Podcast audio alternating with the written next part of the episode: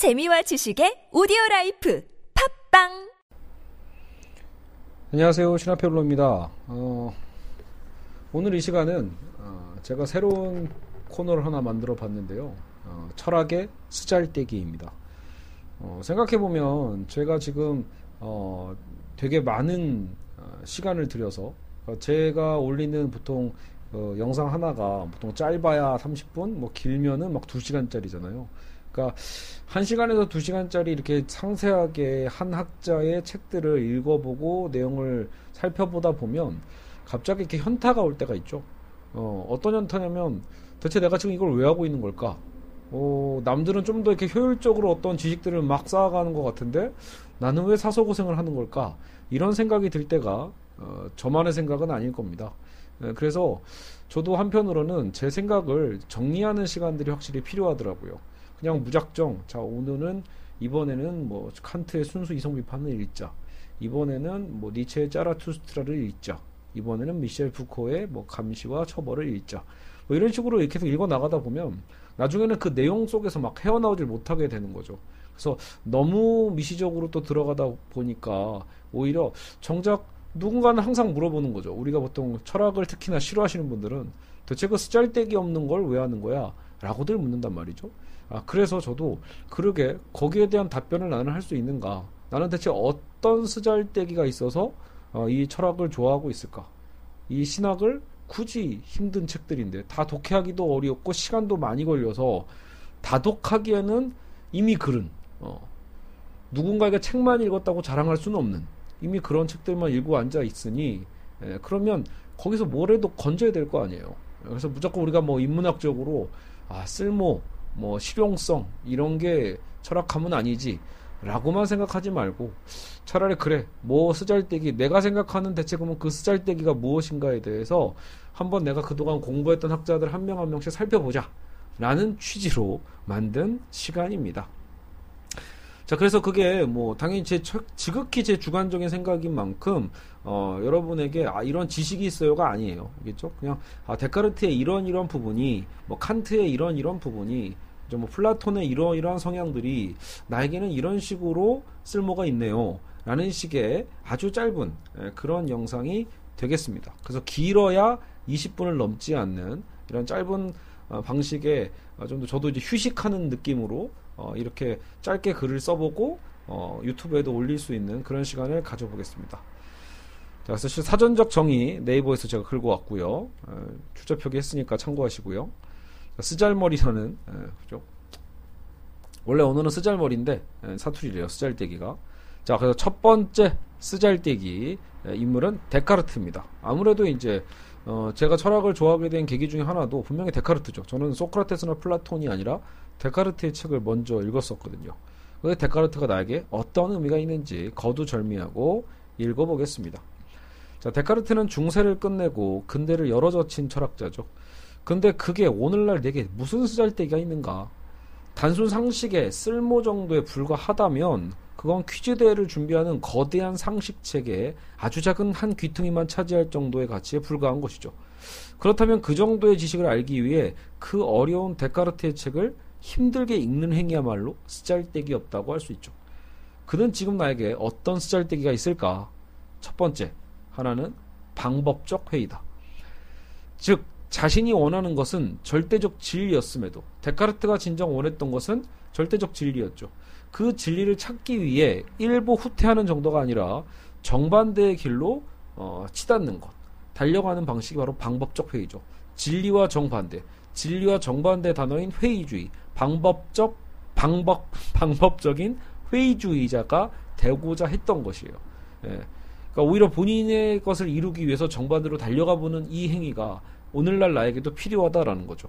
모든 것을 의심해보는 그의 과감한 이러한 연구 방법이야말로 나에게 필요하다.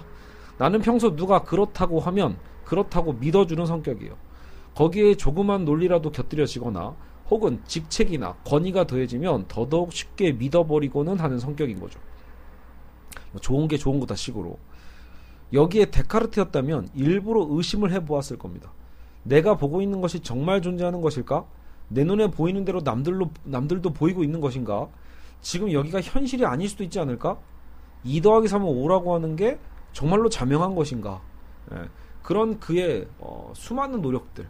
그는 우리가 평소에 당연하다고 생각했던 거를 다 당연하지 않다고 생각하면서 의심을 해봤거든요. 무작정 믿지 않고 스스로 생각해보고 스스로 의심해보면서 스스로를 설득해가는 그 과정. 분명 비효율적일 수 있죠. 그러나 비효율이어도 옳은 길일 수도 있다라는 거. 반대로 효율적이어도 틀린 길일 수도 있다라는 점이죠. 오지랖 넓은 데카르트의 의심은 결국 나는 생각한다, 고로 존재한다를 낳았다는 것이죠.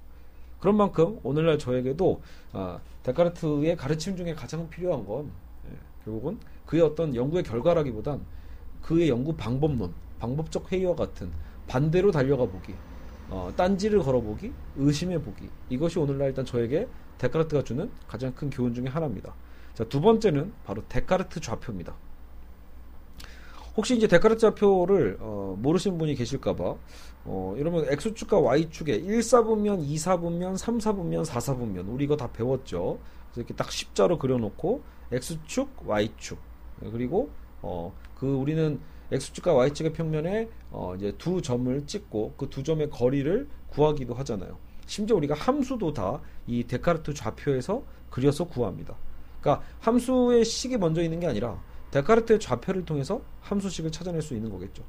그래서 데카르트 좌표가 그럼 도대체 오늘날 나에게 무슨 이익이냐? 자, 물론 이 지식이 나에게만 단독적으로 어떤 이익을 주는 것은 아닙니다. 그래서 당장 어떤 큰 의미로 다가오지 않을 수도 있고요. 그러나 데카르트가 개발한 이 좌표 평면 덕분에 인류는 분명 많은, 많은 것을 얻은 것도 사실이에요.